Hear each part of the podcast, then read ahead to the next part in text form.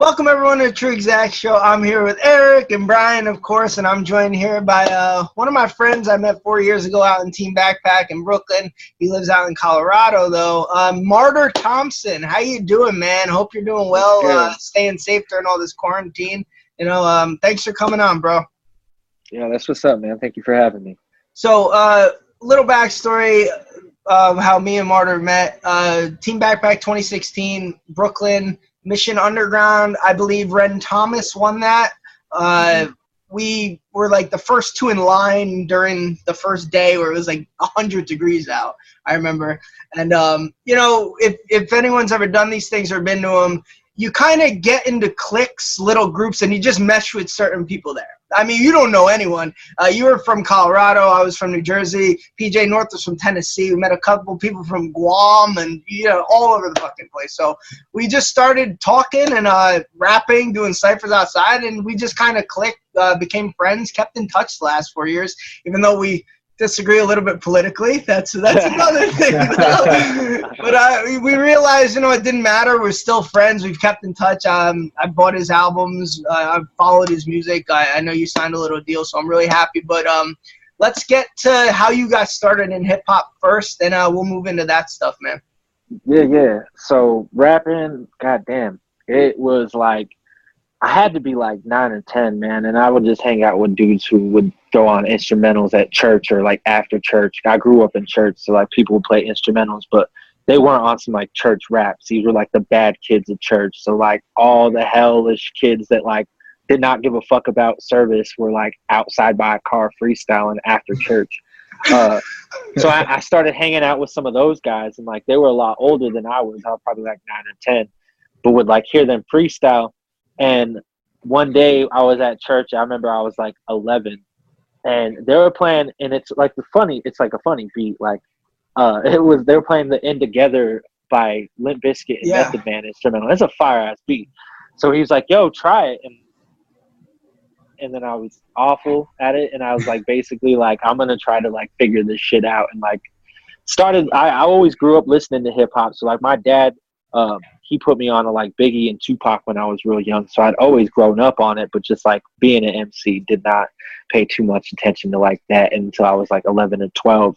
And I remember being, well, about 10 or, 10 or 11. So like in fifth grade, I got in trouble in fifth grade because my teacher found a rap that I had wrote in my desk. And this was like on some money, bitches, hoes, pussy, all this crazy shit that a fifth grader shouldn't be writing down. Like she gave it to my my sister who was my guardian at the time, uh, and they were like, "Yo, you need to like maybe we need to like talk to him about this." They had to talk with me, and I was just like, "It's just me writing what I hear in the music." Um, and then I ended up like not really doing shit else, like kind of just freestyling here and there throughout the years. But then I, when I was in juvie from like ages 14 to 16, um, I kind of just picked it up and was like trying to be an MC because I had other people in there that could rap that were whack as fuck, and I was like, I'm at least better than them. I keep doing this shit. So we would like record on like cassette tapes with like using like the headphones as a microphone because it would like get the reception through that little headphone jack. Mm-hmm. So doing shit like that and basically recording over cassette tapes that already had shit on them. Um, and then man, when I got out of juvie, I went to high school. So I was like from my eighth grade year until I was a sophomore, I was locked up. Then I went to my junior year of high school, and it was just like culture shock. But I was like, all I had seen is movies, and I was like, yo, like, there's got to be a way to like be known in school. Like, I got to do some shit. Like, I'm not gonna go to school and just like be a fucking loser, and people be like, yo, that's the kid that came out of juvie, this that. So I was like, I could rap now. I'll rap at some shit. So they have this big football game. It's called the Bell Game, and it's like historically the biggest rivalry for high school football west of the Mississippi, and that's it's like a hundred year rivalry between these two high schools. Um, so every year they have a big ass football game. I actually live across the street from the stadium that they do it at. Um, they have big ass pep rallies at the school for these assemblies for that game. So my my junior year, I figured out a way to like find out who was in student council, so that I was like, I'm gonna write a rap about this football game if y'all let me in. Now, granted, I did not look like a rapper, so I also played drums and I was into like fucking basically like metal music. So I got dubbed the emo kid because I had the long hair, wore skinny jeans, and wore like band like print T-shirts from Hot Topic. So I fit like the bill. But all my friends were Crips and Bloods and like essays and shit in high school, and they're like, "Yo, what the fuck are you wearing?" Constantly. Did you have? But did I you was- have one sec, Martyr? Did you have JNCO jeans? No, I didn't. I did have JNCO jeans, but as a kid, yo, that's Alright. like you, you thinking more like the trap pants, like the Right, right. Juggalos wearing shit. Yeah. No, I wasn't on that shit. I wasn't that hot topic, but I wore like I'm a skinny guy, so like I always wore slim pants. So like everyone's like skinny jeans, like I wore skinny jeans and all that shit. And anyway, like I did that assembly, and there was like a thousand two hundred people there. So it's a big fucking assembly for a small town that I'm in. Um, and I did it to the Till I Collapse beat by M and like had like this whole rap that I wrote for it. And I remember going out and then being like, he's gonna fucking suck and just hearing that shit in the crowd because like people don't give a fuck where I'm from. Like people are assholes with that. So they're You got booed before you even went. before I even before the He's mic was gonna on. suck. yeah. I heard people be like, yo, fuck that emo, don't let him rap. Like, what the fuck is going on? And then I remember they played the beat and I started rapping. And by the end of that shit, everybody was like pulling me into the crowd, trying to like crowd surf me through like the bleachers and shit. and it was like, I basically took it from them like hating on me heavy to being like, yo, we fuck with that. So that evolution kind of led me being like, be like, yo, I guess like the, the rock scene isn't like what I guess I want to do. Cause I played drums for like 16 years, but I kind of did rap like behind that. I would rap sometimes. So people knew I could freestyle. And I was like, yo, I guess I'm all right. I'm nice with this rap. I'll just try to keep sticking with this. And over the years, we just stuck with it, tried to put out music, record music, and started doing that. But I kind of fucked myself over when I was 18. I started selling dope and like getting involved with that scene of like everybody that rap where I'm from sold dope. So I was Mhm. like, in order to like buy equipment, you know, that's what they were doing. And I was a runaway foster kid, so I legally couldn't get a job or else they'd turn me back into social services and shit like that. So I was like, I'm gonna sell dope and try to buy equipment. And I sold dope and bought a fucking Tascam eight track recorder. And I bought myself a microphone. I bought myself a beat machine with the help of my other homie who was doing it. Like we were hustling together. We bought the equipment that we needed and I started doing that like around 17, 18. And then I got caught when I was 18 selling dope. So I got caught with a quarter ounce on me, had just turned 18, Oh, hit with a felony right away, was facing Damn. like 12 years. Yeah, so it was How'd you- how'd crazy. you get caught? Uh, so I, I basically my homie was like, he, his girlfriend was going to do a drop and was like, go with me because he's cooking. Uh, he was like barbecuing that day. So I got in the car with her and I took my shit with me and was just gonna serve for mine and then give him a cut or whatever I did. So I go with her and I just think that the head that we picked up was basically like, I think 12 was already watching us in like the neighborhood that we were in. So it just seemed weird. Like we took her to a bar. She said she was trying to sell pills. She came back in the car. She's like, I don't have no money. Can you just take me back to my house? And as soon as we pulled up to that house, just swarmed by like a few. So I was like, yo, they must have already been watching us. yeah. And me being, I just, I always grew up like, I don't say no names. I ain't no rat. I take accountability for me. That's it. So they were like, who are these people? I was like, I don't know none of these people. I just got to rap. So I took the rap for the whole thing and ended up. That's why they're trying to hit me with like so much time right away. But I was 18, had no nothing else on my record except like a misdemeanor shoplifting charge. I managed to stay out of trouble pretty well. Um, and so they ended up getting that reduced to like uh, three years suspended uh, with like three years probation. But my first offer was fucked up. It was like 12 years with a three year probation tag on it. And I was like, I've never been in trouble before. Yeah. Um, so, but But you, the you hard being part, you being sorry, you being like a runaway foster kid, as you mentioned. How did the Yeah. lawyer did did they appoint you one? How did that work Yeah. out? I got I got a public defender, so that Yeah. was like also like a difficult situation. But she managed to like get me a good deal. I think the other part is too is like my dad has a bad record in this town, and my brother was a murderer from this town, so it's not easy to find out who I'm related to. So they throw the book at you, even if your family has some Right. shit where I'm from. So it was like they were offering me 12 years and that public defender was like you know i've never had this i've never seen this happen before so like i don't understand why they're trying to hit you so hard. And then we basically just put to have a record and the judge seen that and was like you know this is his first offense. We'll give him you know we're not going to reduce it from to a misdemeanor possession charge but we'll give him a felony possession charge. So then man i think after that shortly after that i think everybody has like a saving grace in life or like basically something that looks like a life jacket to save you from a shitty situation mine was christianity for a really long time Yeah. until I figured out like they, I just don't agree with the American church. Uh, I've seen a lot of weird fucking shit happen in that realm, and coming from the streets, um, there's just a lot of like I don't know. It's it's a whitewashed religion to me. I can't see it outside of anything like that because of what I've experienced inside of it. Now other people might have other experiences, but mine is not a good one. So like I got myself out of that situation probably after like six years of doing it, but I did Christian it?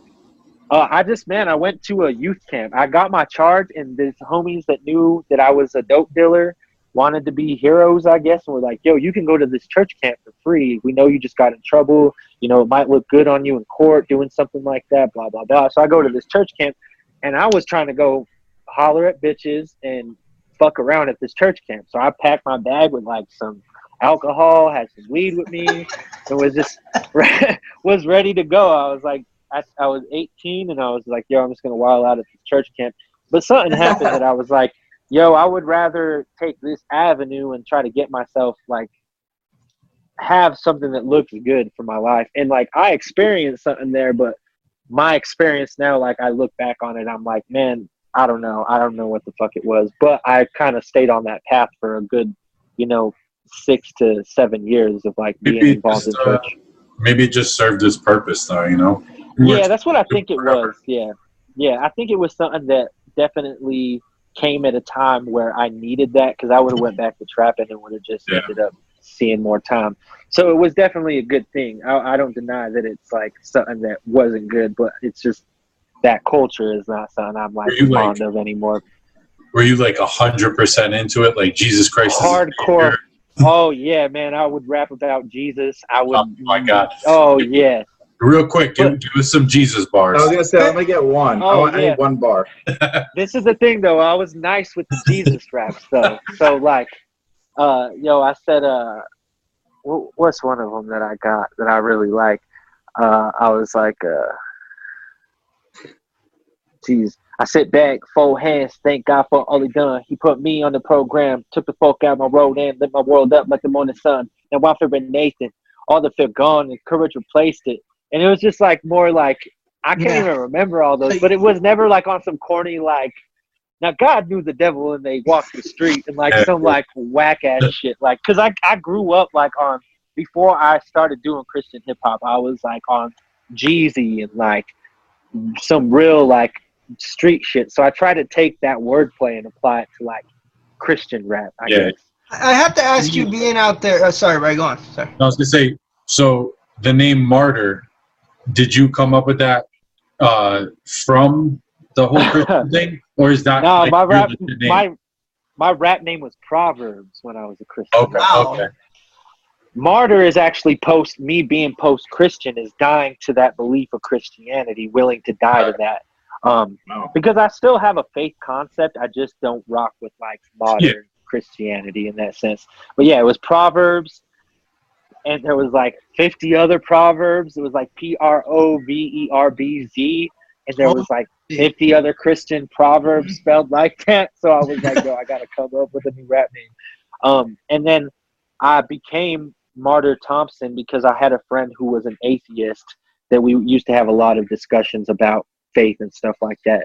So I was like, yo, you're my brother regardless, like I of our differences and things like that. So I took his last name and when I did the name change from Proverbs, I was still a Christian rapper. So it was like martyr, dying to the beliefs of like just I guess I don't know.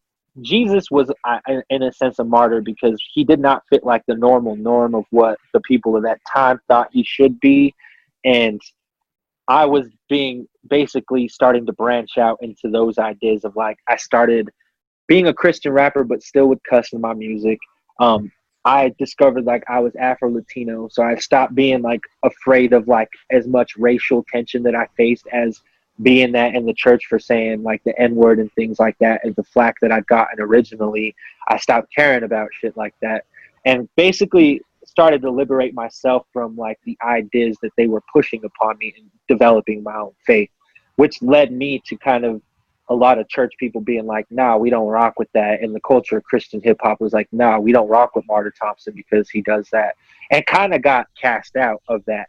Um, so then I just started doing whatever music made sense to me. And then a lot of it was more reflective music in the more recent years. So I have like a trilogy.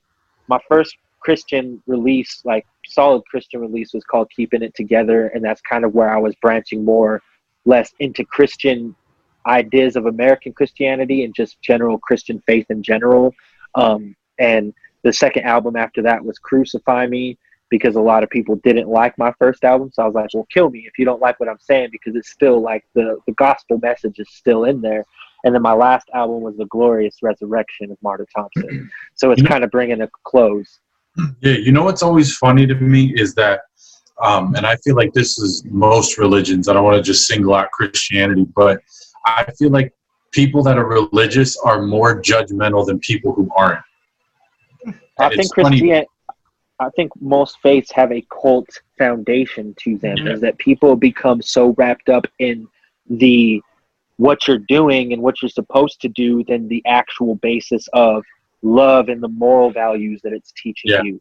Yeah. So yeah, I totally agree. Well, think about it. No one ever started a war. No atheist ever really like started Never mind. I'm gonna stop that because I'm pretty sure Hitler was an atheist. that, might, that, that might actually, a good old Christian boy. Yeah, yeah. I was gonna say he no. Jewish. I was, he was, was not say, Jewish.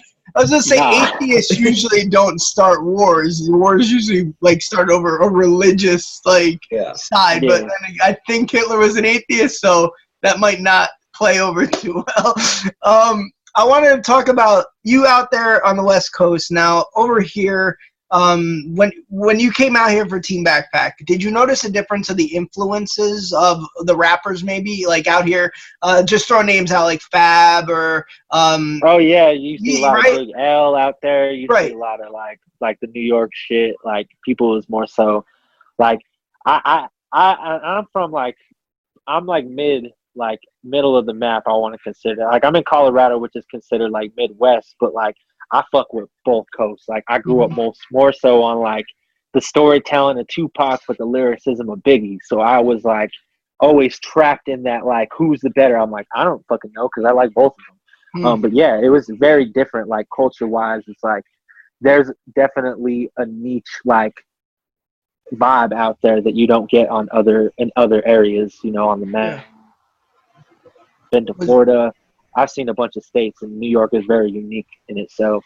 Right, and then you got some schlub like me walking up trying to be your friend with yeah.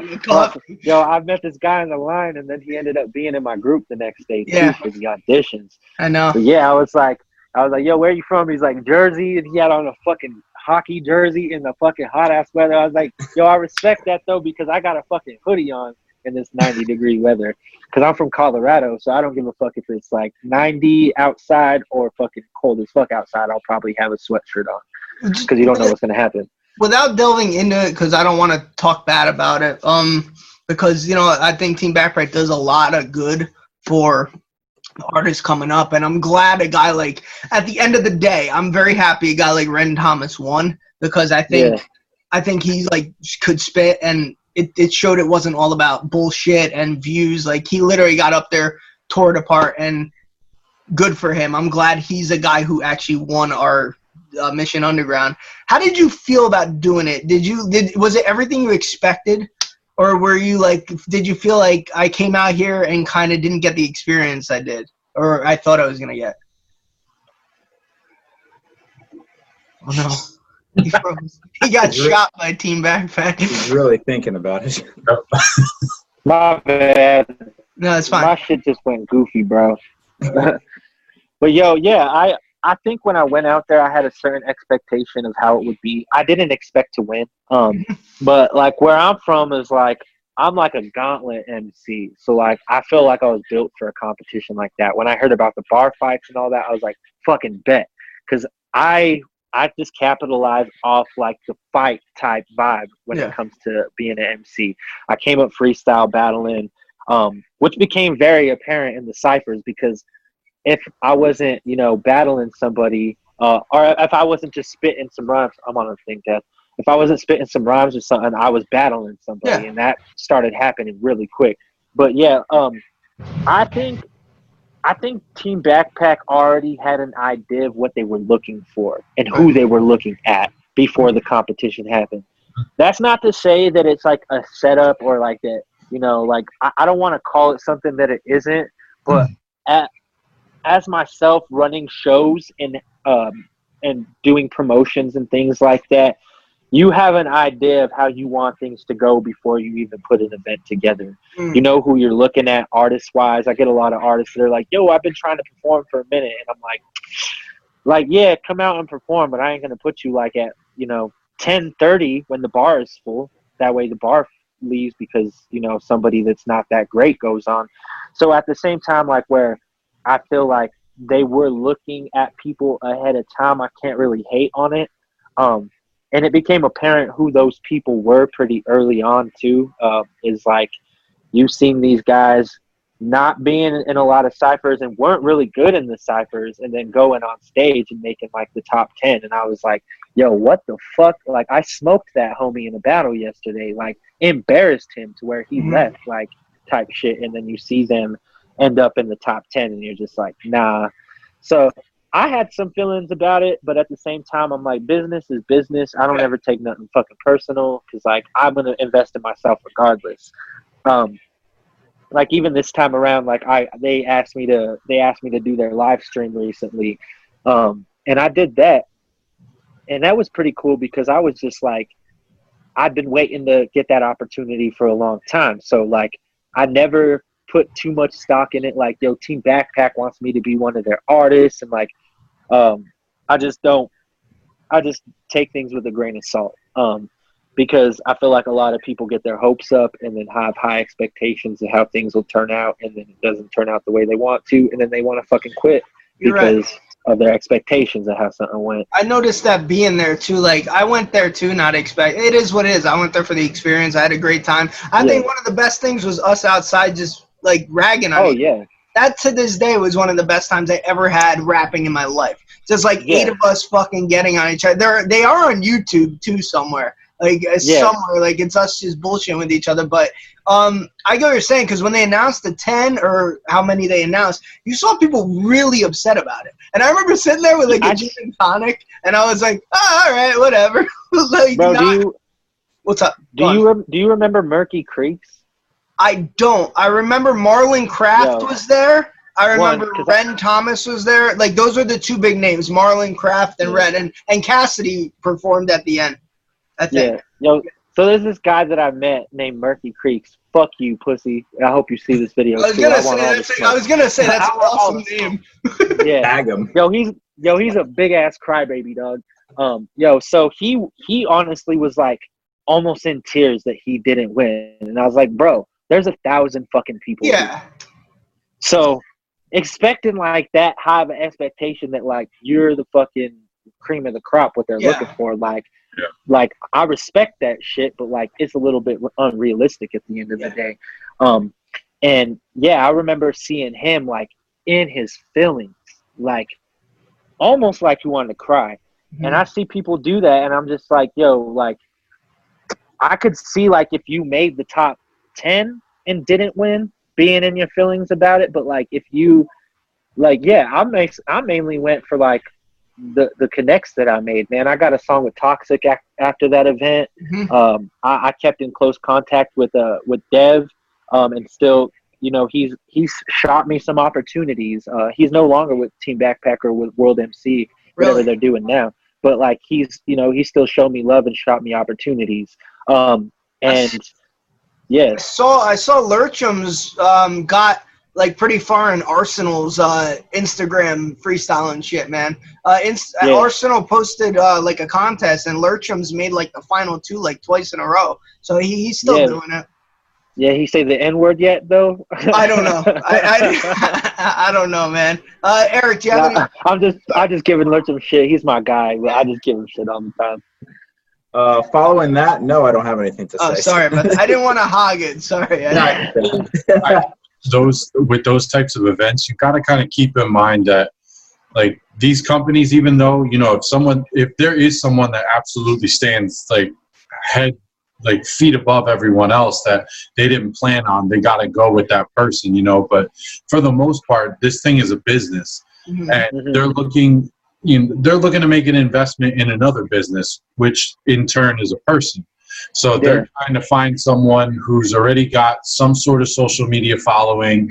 Uh, maybe you've sold some albums. You know, you've got a good internet presence or presence and everything like that. So it's like, it's when you go into that, if you kind of have that mindset, then it's not as disappointing when you don't get picked because then it's like, well, you know, I don't really my Yeah.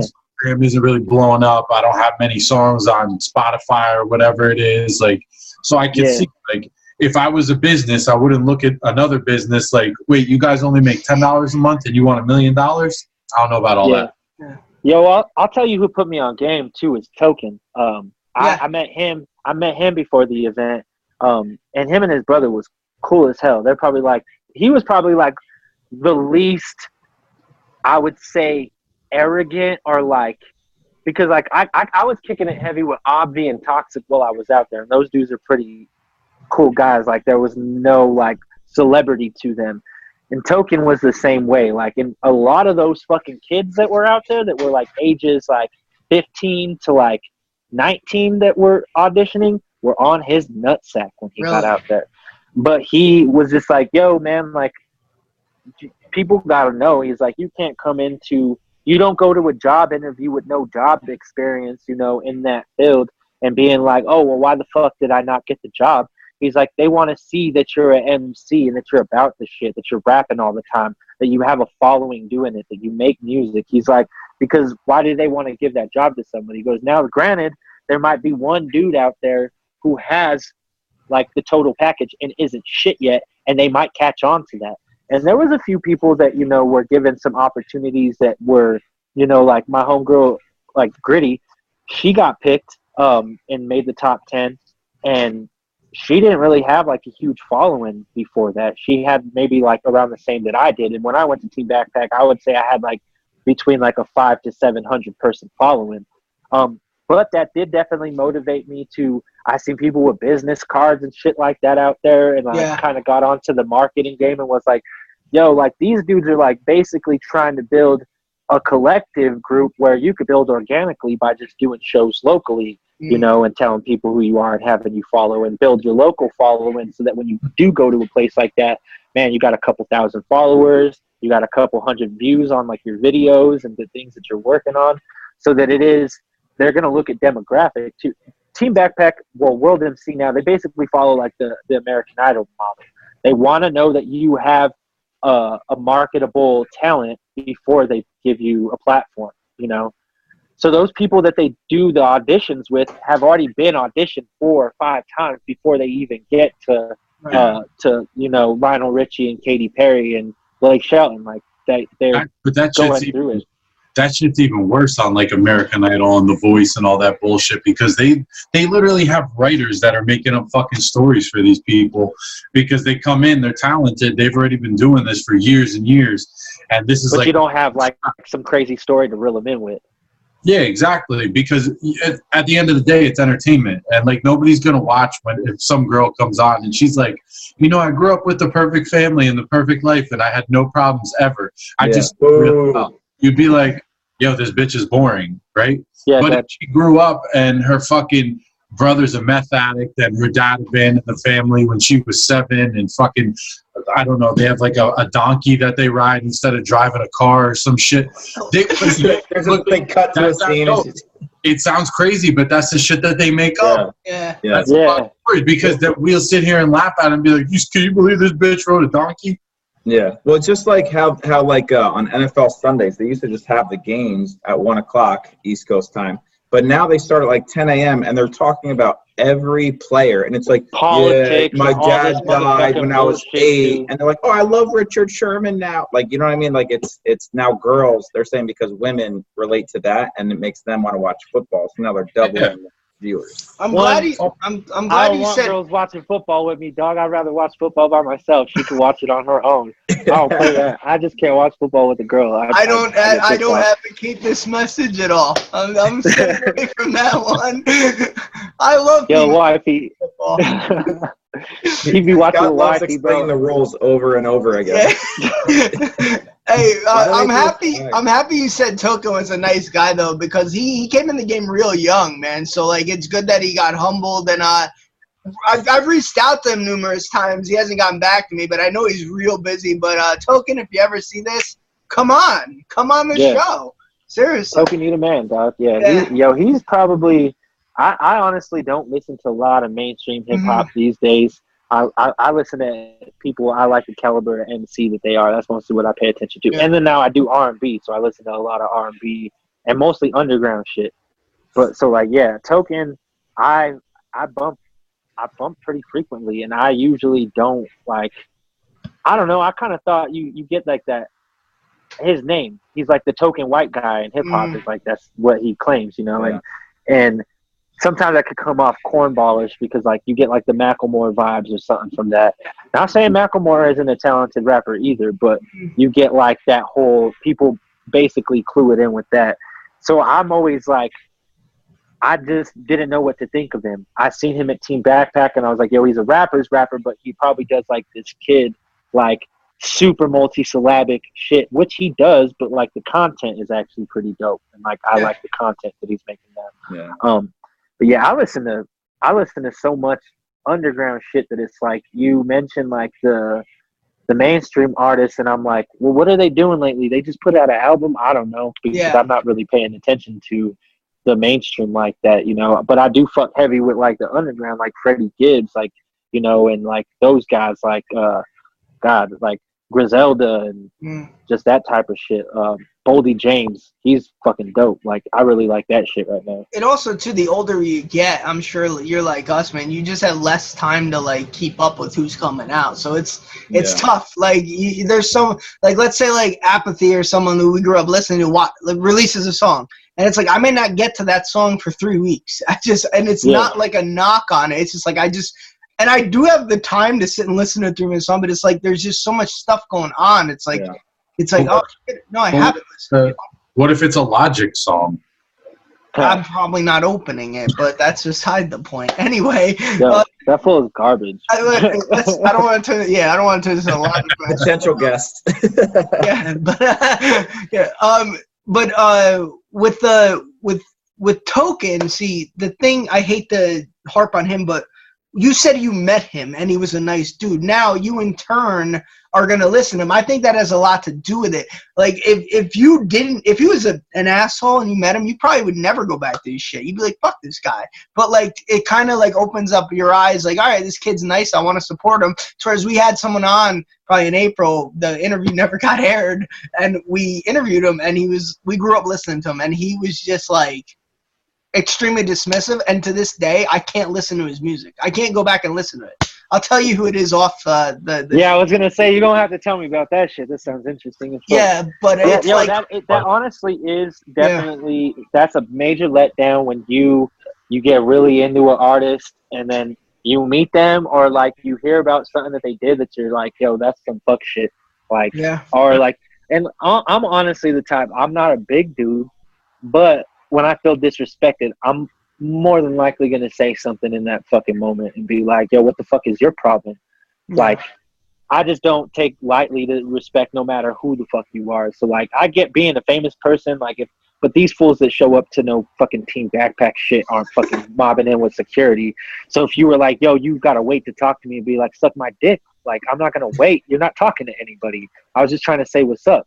and that's that's just the mentality I have with shit. No, I I wasn't. I wasn't there the third day though. Uh, when I had other shit going on, so I, I couldn't make it when like the big performers performed. Um, don't say names, but was there anyone there you met and you were just like, this guy's a fucking douche? Scott Gambino. Yeah. well. I'll say who. No, I'd say who it is, but it was Cassidy. yeah. Cassidy's a fucking douchebag, bro. like I I just don't- said, "What up?" Perfect. I said, "I said, what up, Cass?" As he walked by, and they're like, "There's not a lot of people with him. He had like two or three security guards, and he's walking like through that rock part back to the back way." Yeah. And I was like walking, and I was just like, "What up, Cass?" Nothing. What up, Cass? Nothing. Yo, Cassidy, what's up? The hustler, what's up? And the security turned around and he goes, he ain't fucking saying anything. Why are you still saying something? Jesus. I just- Awesome. Yeah, and I was like, well, fuck him then. And then they went Oh. backstage, and he went on stage and killed it. And I kind of was still like, yo, he's killing shit right now, but fuck this fool. Like, I was just trying to say what up. But at the same time, I was just like, he was kind of a douchebag, and like, now I got a homie. Disaster is the homie. Mhm. Um, and like I don't know, I usually like if a homie's got, and like I'm not saying me and Disaster are super close homies, but that's the homie. Shout out Diz. Um, but after their whole battle, it just gave me more of a reason to hate Cassidy. So ever since then, I've been like, yeah, fuck Cassidy. He didn't say what's up when I seen him, but it was like from Yeah, like rough. me to like two feet away. You know what I mean? And I was like, yo, what up, man? As he's passing by, and he just straightforward. Nobody's in front of him. There's not like a crowd like, oh my God, give me an autograph. So I was just like, yeah, whatever then, dog. It's cool. Oh, And you know what the crazy thing is with that too? It's not even like he's like a superstar. It's not even like he's completely like relevant now. Not to say that You seen him in battle rap? No, but Have I'm just saying, him? not to say that he doesn't have like Yeah. hits and shit like that. But who like He's who the same way. He's the same way in battle rap. He thinks his shit don't stink, and they all make fun of him. He's like, "Oh, I'm the goat," and they all fucking laugh at him. They're like, "You ain't done shit for battle rap."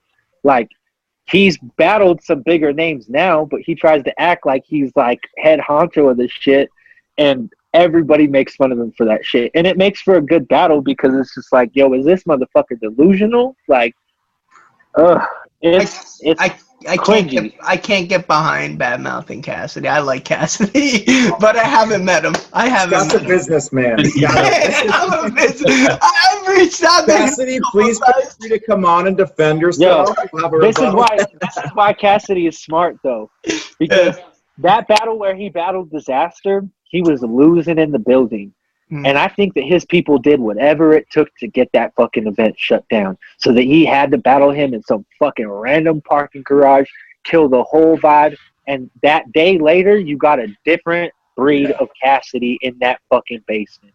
He went the fuck off. That's a 3-0 easy, and I say because those first two rounds that Diz got off, he wasn't able to spit those again. Those Yeah. were sick ass rounds that he got off in that live show, the first and second. So Cassie was able to go, he spit one and a half rounds, go back, use the rest of his material, and then perform it in a format that he'd be more comfortable with. Genius. Genius. Yeah, I I, mean, think that's what happened. That was the that, that was the one where like they couldn't get it done because they like people wouldn't get off the stage, right? Yeah. Like that was that Yep. one or some shit. Yeah. You know who people that. wouldn't get off the stage? Yeah. Cassidy's people wouldn't get off the stage. So they called the fire department and then they had to shut down the event. Crazy. That's crazy. hey, man. bro, a win is a win. You got to get a win how you Yeah. can get a win. Now and on that was- platform, Scott, Scott knows all about that. We'll get to that later. They say I cheat. They say I cheat in our gun to your head segment, so we'll get to that later on. Um, what was it like rapping for Fat Joe? Like when you did that? oh man, yo, so being Puerto Rican, um, I grew up on Pun and Joe and like the Terror Squad. So like, I remember having like those albums as a kid, having like Jealous Ones, Envy, and like these old ass albums, and like being. I didn't know actually. So this is another funny story. I honestly didn't know I was Puerto Rican until probably about two years ago when I did Ancestry.com. Um, because where I'm from, if you're Latino, you get just generalized as Mexican. It's Mm. pretty funny. Um, but my my dad is of like, um, he's of Mexican, like native Mexican, and the tribe that he came from got mixed in with like African slaves and Dominican slaves. So he comes from a very mixed region in Mexico. And my mom is Mexican and Puerto Rican. Nice. So when I found that out too, I was like, I already grew up on Fat Joe and Pun, and now that I know that I am Puerto Rican. Shout out ancestry.com. Martyr, uh, Martyr's like now I could say any word I want. I can say whatever the fuck I want. yeah, I did. I got uh, 23 and me, and I, I can't say many words. I, yo, so yo, doing that though, like growing up Mexican, my older brother's black too. So like I already had mixed family. I grew up saying it, but it was just something that I was just like it gave me less of a reason to feel guilty, I guess. Growing up where I grew up, there's like there's still racial tension here too. Um, but like meeting him, it was totally I was at the time I was at home and I was like, there ain't no way Fat Joe's gonna answer this on his Instagram live, but I'm gonna keep trying. I was just in the mood that day feeling lucky. So I kept hitting the slot machine button and just was like, yo, hopefully he accepts this waiting and waiting after I pressed it, and then I'd leave it, go back in. And I probably should have just waited, but I think doing it this way helped. I just leave the live, go back in, and then hit request yeah. again. And then I was sitting in my room watching the live, not really expecting it. And he was still talking to somebody, but it started spinning saying, Fat Joe wants to add you to his live. Do you accept it? I was like, yo, what the fuck? Of course I do. Boom, I hit accept. And then it was just him. And he's like, yo, what up? And I was like, I don't. Yo, what's up? I was I was definitely starstruck, um, and I honestly just wanted to rap. That's always what I'm gonna want to do is rap. Right. If I get to meet my favorite MC, I'm gonna be that annoying ass dude that's like, "Yo, let me rap for you." Like, yeah. I'm just gonna do it because that's what I want to do. And he let me rap, man, on his uh, Instagram. To I think there was a couple thousand people watching it when I got on there, and I got a good three or four hundred followers after Good. that. So my uh, it went up. Yeah, so it was a cool opportunity, man. And um, like a lot of people too is like Joe hit me. He like responded to my messages after and stuff too. Um, him and a few other artists that I really like a lot, like do like side hustles where they do like hip hop promotions and stuff like that. You know, so they're like selling mixtape slots or they're doing like the pay to have like a video chat with them type shit. So getting an opportunity to do that on the free was definitely something that I was mad appreciative of because I'm willing to invest in myself like that, but at the same time I can't really afford it all the time. Yeah. So getting something like that for free was definitely dope. Um, and yeah, man, I, I'm I'm yeah, it's still a trip looking back and be like, yo, I got to rap Fat Joe. That's that's like really cool because that's how I feel about talking to some of the people we've talked to. Um, whether it's uh, Nino or Ilmac, like you know, you leave it saying like you know, looking back on it, these are dudes we grew up listening to. So you could almost oh, not yeah. to not to say like you've hit the peak, but if all doesn't work out, you could always look at back and be like, you know what, like I at least did this, I at least got in contact with this, and there's no regrets, you know. So oh yeah, yeah. really not cool. a lot yeah. of people get to say that. That's yeah. Cool. Yeah, if I died tomorrow, I feel like as an artist, I feel fulfilled. Like I feel. Well, like well, let's let this episode get out first. I mean, you want to watch yeah. this, so yeah. I mean. or his final episode, Martyr. yeah. Yeah. Let's get it. um, when you when you um grew up, you said you were doing drumming, and obviously you got into Pac and Biggie, but you were into rock. Who were the other influences? Um, like I seen the Nirvana poster. Was it like Slipknot, yeah. Corey Taylor, Korn? Like who were the big Definitely. ones? So I, I, the first way I got on to like really wanting to do rock was Rage Against the Machine. Right. Um, my brother-in-law, he he's like lived out in California, so he was into a lot of the punk music out there, and I liked some of it, but I didn't really care who the artists were. But when I heard Rage Against the Machine, I was like, "What the fuck is this?" Um, they were fucking. And yeah. God, Evil Empire, fire ass album. Um, so like anything that had kind of like hip hop influence mm-hmm. inside of it at first, like so like Linkin Park, right. Slipknot, definitely. Um, like man, there was a lot. Uh, POD. Um, there was just a lot of bands that like had hip hop influence, and that's more so what I was into. And then I got more into the technical part of drumming, so like metal and blast beats and things like that kind of became something that I started listening to. More so for the drumming, I like lyrics I could understand, so like having to read metal lyrics to understand the screaming was a bit much. I, I, I mean, I still liked a lot of it. Like one of my favorite bands was this band Underoath that I used to listen to a lot. I still do. Um, like I have like their tattoo of like their logo and shit. So like even like with the the music shit and things like that, like it's not just all hip hop for me. So like, but it was mainly like if it had some kind of hip hop influence, um, is what I first got put onto. So yeah, like so it was like was yeah, it was like the the rap rock shit, like the yeah. Uh like Limp Bizkit's type stuff, if you will. Yeah, you know. No Creed. Like what about Creed? What about Creed? No, no. Yo, if I listened to Creed, it's because I was watching wrestling. and, and, they had like for a pay per view event, like Creed's song was like the theme song of the pay per view. It's the only way I'm playing that shit. so, all right, what what else do you have coming out now? I know you did the World MC thing, so I know you got you're working on another album. What else um, you got? Doing?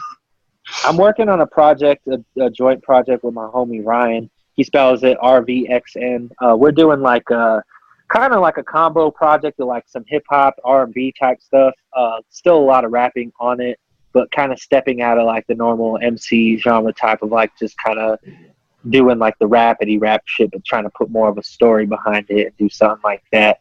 Um, and I'm in the process of trying to secure the bag for a Jadakiss feature. So wish oh, me luck. Wow.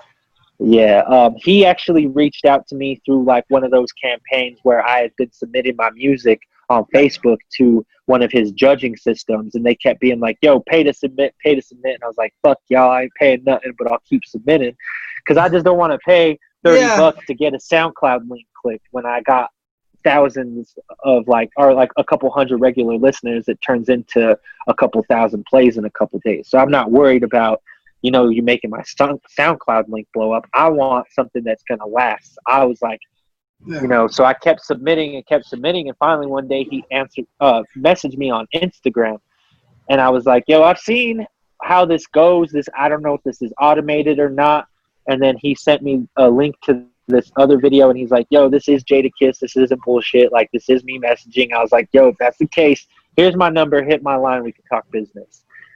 I got a call and was a trip because when you hear somebody that you've listened to, so God, I've been listening yeah. to Jadakiss since the LOX, yeah. bro. Like old mixtapes and like been a Jada fan heavy. Like, yeah, that to me is top five dead or alive, period. Like Jada's in my top five. And to get a phone call and hear that raspy ass fucking voice and be like, yes, yeah, and to hear all that. Shit. Was he like? yeah, I was gonna I, I was hoping for that shit that it, he would just like put icing on the cake with it. But he was just like, "Yo, what's good, man? Like, what are you going through? Like, what are you trying to do with your career? What are your goals? What's your life like?" And kind of told him what I'm going through with like my ex and things like that, and being a father, having a baby on the way, and wanting to do music as a full time career and tour and things like that. And he's just like, the game's different. Touring's on hold. We're not really doing things like that. So this is what the hustle that we're doing is, is given you an opportunity to be on these mixtapes. But with those mixtapes, it's really just a lot of rappers listening to those mixtapes right. because they're on it. Yes. So it basically creates a stream revenue yep. based off of everybody listening to it and then yep.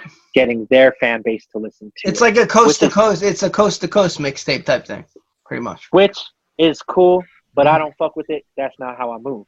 Like I would rather I'm gonna try to push as much as I can to be heard. Exactly. Um, and it was just like, yo, I was like, cool. I'm not interested in that. I'm more interested in figuring out how much it's going to cost to get you on a feature. And he was like, well, that's usually five G's. I was like, well, I understand, you know, cool. It's, uh, it's been an honor talking to you, this and that. And I was just like, if I ever get that kind of money, you'll hear from me. And he's like, I'll tell you what, I'll see if I could talk my price down to fifteen hundred. I was like, if you could talk it down to five hundred, that'd be even better. Yeah, but fifteen hundred. is Jadakiss. That's awesome. Yeah, that's a great story hustle, as it is. Bro. Yeah, I gotta I gotta hustle, man, and that's in my budget. Like I could do five hundred because I got people that I got engineers that would be willing to put yeah, up money to have their name attached to something like that. A homie that raps that willing to put up money. So it, it, works we all work together. And I, and I don't work with people that i think are whack. So it's all talented artists that would be getting some kind of notoriety from it. Like yo we worked with jadakiss. Um, and he kind of laughed it off but was just like yeah you know like if i could do that i'd be giving out features left and right. Like but he goes this is a business and i got kids to feed i got a company he's telling me about his juice company um, like doing the juice and stuff out in New York, and like I guess them guys is big on that right now. It's like they. Yeah. Is it called Jada Juice? Yeah. I don't know what it's called. I really don't. That'd be crazy. a if called couple Jada them. Juice. Him and Styles, they have a bunch of them. Like Yeah, Jada yeah, they- But you got to look at it this way, man. At, at one point, they were they probably he probably in some degree respects you trying to you know negotiate because at at one point they were you. You know what I mean? Yeah. So it's oh yeah, it's kind of That's like a like- respect thing. yeah. I charge. I charge for a feature. I'm not like, and I don't charge that much. I Yeah. charge seventy dollars for a feature because I got local artists that see how I have an organic push and they want in on that. Now the promotion part is up to them. Like you want me to promote, then you better pay me a little bit more to promote. I get the game, and when I picked that up, I used to hate that shit. But when it comes to like, I don't like people that charge for people to perform. I feel like performance, you want to scout good talent and have a good night of performers set up as opposed to, yo, I'm a paid performer and I'm trash. Let me open up for Tech N9ne in Colorado Springs. People got a monopoly on that. That's cool. That's not what I want to do. So I make sure that the artist that I work with is somebody I would do a song with. If Right. they're gonna want me to do a song with them, I'd still if I don't know who they are and if they don't have like a buzz, I'm probably gonna charge them because it's I mean, I got bills to pay too, and I, it's just the business aspect of it. But I'm not. That doesn't mean that that person's like, "Yo, can me some studio time?" And I'm be like, "Yeah, here's some studio time. Pay me, and then I'll pay the studio, and then I take a cut of that person's money and do some gaslit shit like that because I want people to have opportunities. So my resources I always make available to people, whether or not like I'm charging them for the services. Like I got friends who have studios, and I always tell my friends like, are these dudes that are locals like you can record here for a really good price, Yeah. and I'm not trying to like boost up the rates and give them something that you know I'm not getting. Um, and I try to connect artists, but yeah, this is a it's a business. You still gotta. I, how am I gonna pay for beats? You know, like if I can't make that Right. money come back from music, you want to have a sustainable thing. You don't just want to let the well run dry. So But it's also when you get to know people and you like them, you want to help them. Like I know, um, and you want to put people on, try to get them noticed. Like when I met you Yeah. out there, I came back and my boy Sal, uh, the one kid Sal D makes beats. I hooked you guys up. I think you rapped on one of his beats. You've been on contact. So yeah, like it's just you know get getting the connections out there, which is good that you do. And the older you get, I'm sure you like this in your hometown. Like you kind of you follow the young kids trying to do it, uh, if not, Yeah. and like you kind of want them to succeed, and you want to like be like, hey, this is what you shouldn't do because I failed at it. You know, like this is what you need to do differently or what we should have done. Because uh, we grew up in a weird time of music, man. It was uh, the MySpace era and shit like that. And it was kind of, you didn't know whether or not to put videos on YouTube because it wasn't popular, but at the same time, you should have. It, it's a weird, weird mind fuck. yeah, yeah. Because a lot of people can get insecure about like taking that step to actually, you know, do videos and stuff. But yeah, like you were saying, I want to see the local artist succeed. And that's not saying that all my features are charged. Like if I believe in somebody, I'll cut deals and just be like, yo, send me the beat. I'll send you a verse back because I fuck with that person's music before they ever reached out to me.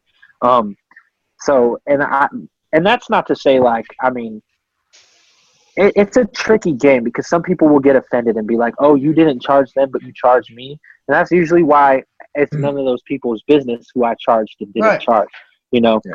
and I try to think of it in the context of like, if I get opportunity, I get opportunity. I'm thankful for it, but I ain't going and telling everybody like, "Yo, this person gave me this deal."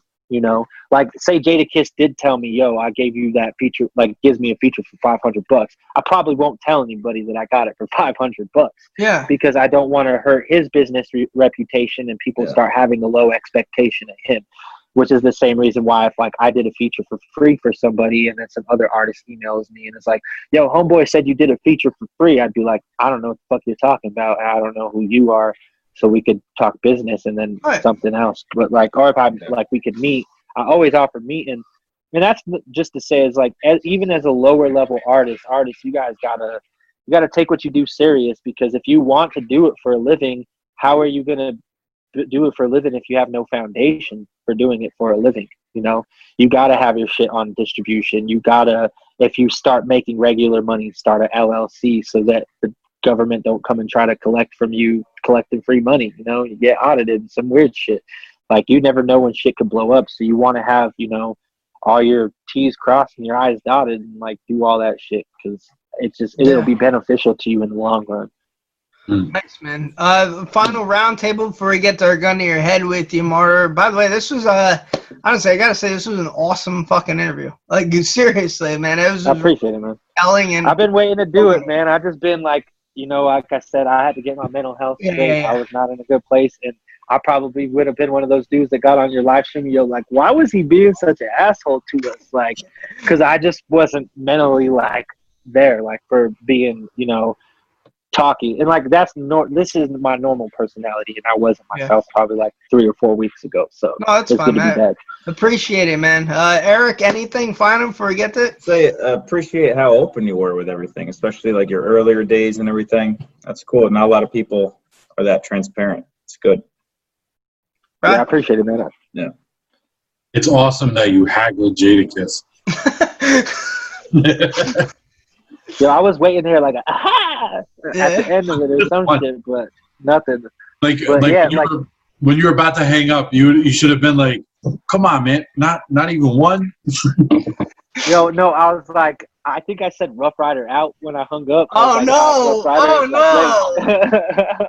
Oh. Stop, drop, shut him down. Dog, look at this tattoo on my arm. How are you gonna see that? I got a homeboy that passed away. We all wanted the uh, Ruff Ryder R's. We were big Ruff Ryder fans. So when he passed away, I was like, well, his initials had the R in it, so I got two with one stone. So I got the Ruff That's Ryders dope. R with my homeboy's initials.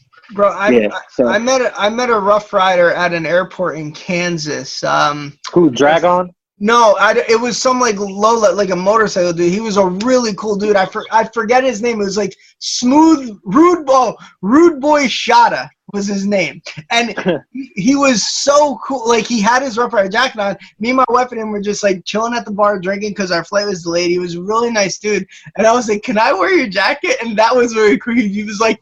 I can't allow that. Like, that was it. I was like, "Can I take a picture of a Ruff Ryder jacket?" And he goes, "Absolutely not." And I was like, "That was worth a fucking shot." No, he was a really cool guy. All right, Marta, are you familiar with our gun to your head segment or no? Not at all, my guy. Okay, so we do like a would you rather type thing, but uh, we like to think it's a little more clever. Um, it's called Gun to Your Head segment. We keep standings. So we ask you five questions each. Um, you have to answer them, and you at the end pick the winner of who you think asked the best questions. Okay? I hate right. to put some pressure on here, but I'm running on a three-peat right now. All right? So I've won the last, I've won the last three versus who did I win? Oh, Jess Margera, Diabolic, and Ilmac. I, I swept the three. Um, so they're, they're they're itching right now. They've been working on these. I'm kind of like in the weeds. I don't really mind. You can't win them all. So I go last since I won. You're so Um, fucking what? kind of in the weeds. You know, I don't mind if I don't win, but if I win, I'm going to celebrate. It'd be history. It'd be true exact radio history if we have a four in a row. yeah. So oh man. So Brian, since you came in second last time, uh, Eric, I don't. Yeah, you weren't here for the Ilmac one, so you go first. All right. Oh, I'm nervous. All of pressure on you here, Martyr. Okay. Try to remember the earlier guys too, because Scott always wins because they remember the last one. But anyway, would you rather would you rather be Paris Hilton for a year or be able to stay at any Hilton for free whenever you'd like for the rest of your life? God damn, I'll take the second option, man. I don't Yeah. want to be fucking Paris Hilton. Yeah. Shit. Smart man. Smart man. That's a You- fucking hot dog in a hallway situation. You uh you have to give up one forever. Hair conditioner or an air conditioner? It's going. oh, I'm giving up that hair conditioner, dog. I might go bald. Fuck that hair conditioner. Okay. Would you rather get stood up or turned down? Damn, those both fucking suck. I'd rather get turned down. Okay. I'll be pissed if a bitch stood me up. Would you rather uh would you rather go would you rather play Super Mario Party or go to a soup party with a guy named Mario? I'd rather go to a suit party with a guy named Mario. Yo, see, I, I don't have a suit though, but I'd rather go to the suit party. Oh no. Um uh due to COVID due to COVID-19, would you rather never shake someone's hand again or have uncontrollably shaky hands forever? No, I'd rather never shake someone's hand. My dad, and this is fucked up. So that you got the question. My dad has something called a familial tremor, and he shakes all the time. So he like can't like do a lot of things. Way to go, Eric. Well, he'll yeah. remember it for the final. Yeah, yeah that's a good one. yeah, I'd rather fucking not shake someone's hand. okay, great answers. Great answers. Okay, go ahead. All right. First one. Would you rather play Dennis Rodman one on one or play with a man named Dennis's Rod one on one?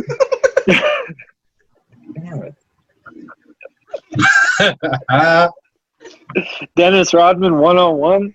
Who would pick the latter? Yeah, I'd rather play with a dude's rod. Honestly, I'm bad at basketball. um, would you rather permanently delete your Facebook or curate a book of faces?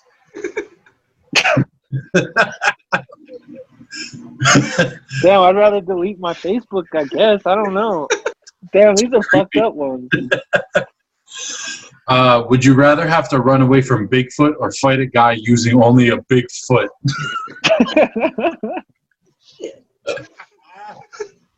God damn it. Yo, I'd rather fight the guy with the big foot, bro. I'm gonna kick his ass with that foot. Yeah. uh, all right. Uh, what's better, AC Slater or DC Comics? Yo, so funny another story. Okay, my cousin, um, my cousin Stacy, or no, was it my cousin Leanna? She dated Mario Lopez. Really? Yeah.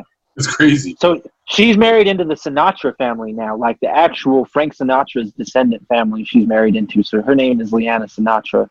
So I'd rather be what was the other option besides AC Slater? DC Comics. Yeah, I'll take DC Comics. That's so crazy. All right, last one. Would you rather carry a Stretch Armstrong doll everywhere you go or have a strong man stretch your arms? Is it platonic? Because I ain't into no weird shit, dog. I mean, if my shoulders hurt, I'm like, I'm like, I could use a good shoulder stretch. I, I, there's no stipulations on this. All right, yeah. I'm, gonna, I'm gonna go with the big man stretch. Okay. yeah. You don't own anything after the stretch. That's a tough one. All right. Um, yeah, no homo though.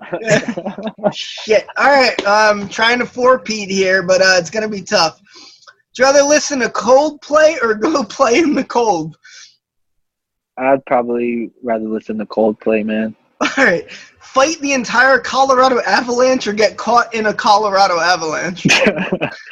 uh, I'd rather fight the Avalanche, the Colorado, right. like the actual team players have no personal space or have no space bar on your computer keyboard? so weird. I probably yeah, I'd rather have no space bar, man. I like my personal space. right. Work for Poland Spring or work in Poland for the spring?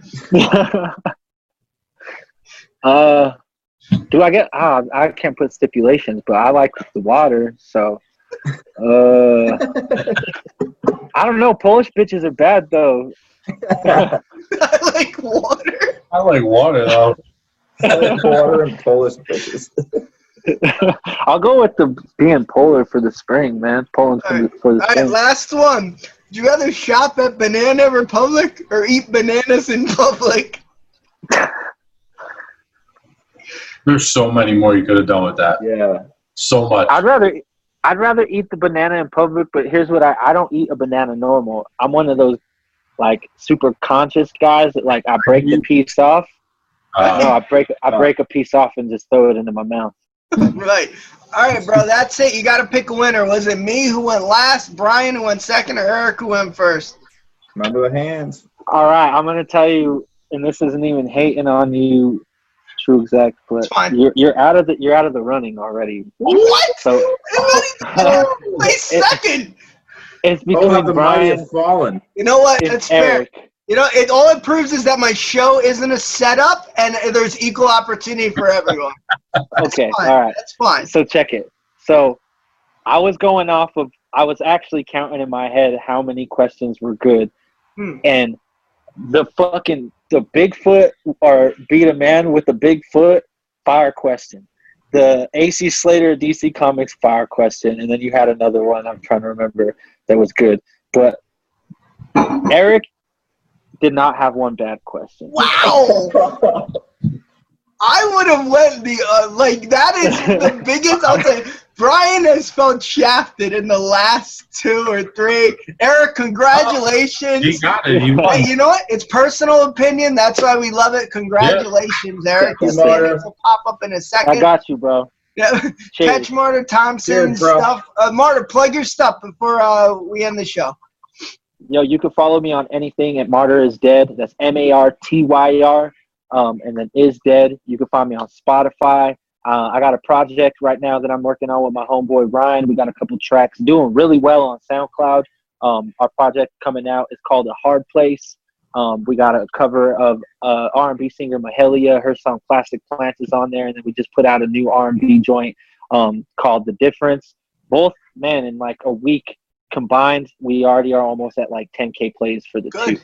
So things are doing good on those. Um, yeah, man. I just follow me on anything at Martyr is Dead and say what's up. I'm a normal guy. I respond to all my messages. I like to work with people on music. I produce, make beats, sing. So if you need anything, I do graphic art. Get at me. Thanks a lot, man. Thanks for coming Yeah, on. that was awesome. But